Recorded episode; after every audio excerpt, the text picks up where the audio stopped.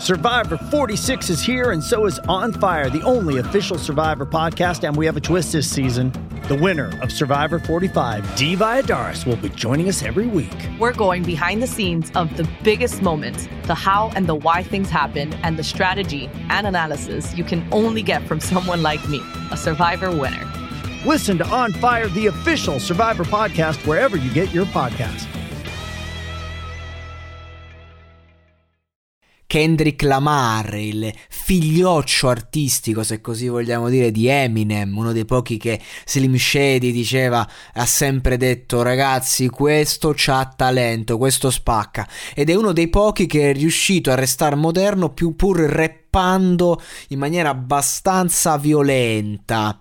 Facciamo un passo indietro, siamo nel 2015 e negli Stati Uniti è un periodo di fuoco, c'era il Thanksgiving Day e um, c'era un susseguirsi di materiale da parte dei top rapper, tra questi Kendrick Lamar che eh, fa un remix di A Tale of Two Cities di J. Cole, ricambiando il favore che quest'ultimo aveva fatto ehm, al cantante di Compton, perché ricordiamo da dove viene, appunto, non, non a caso, Strange Hota Compton, remixando Alright. E hanno fatto, hanno intitolato il loro remix Black Friday. E da tempo, insomma, si vociferava un progetto insieme, già ai tempi.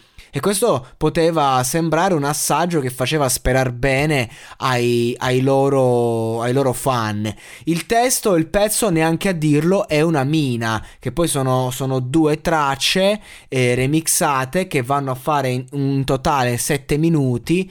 E, e insomma, è, è, una controparte, diciamo, di, questa, di, di questi due brani che abbiamo citato, remixati. E, ehm, e, niente, il rilascio di Kendrick, la release ha avuto un amore molto eh, vasto.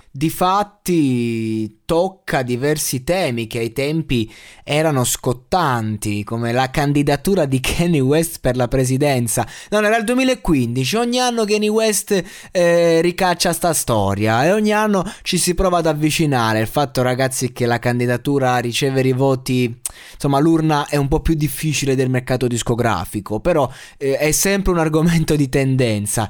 I 10 migliori rapper di Billboard di tutti i tempi la sua rivendicazione al trono dell'hip hop.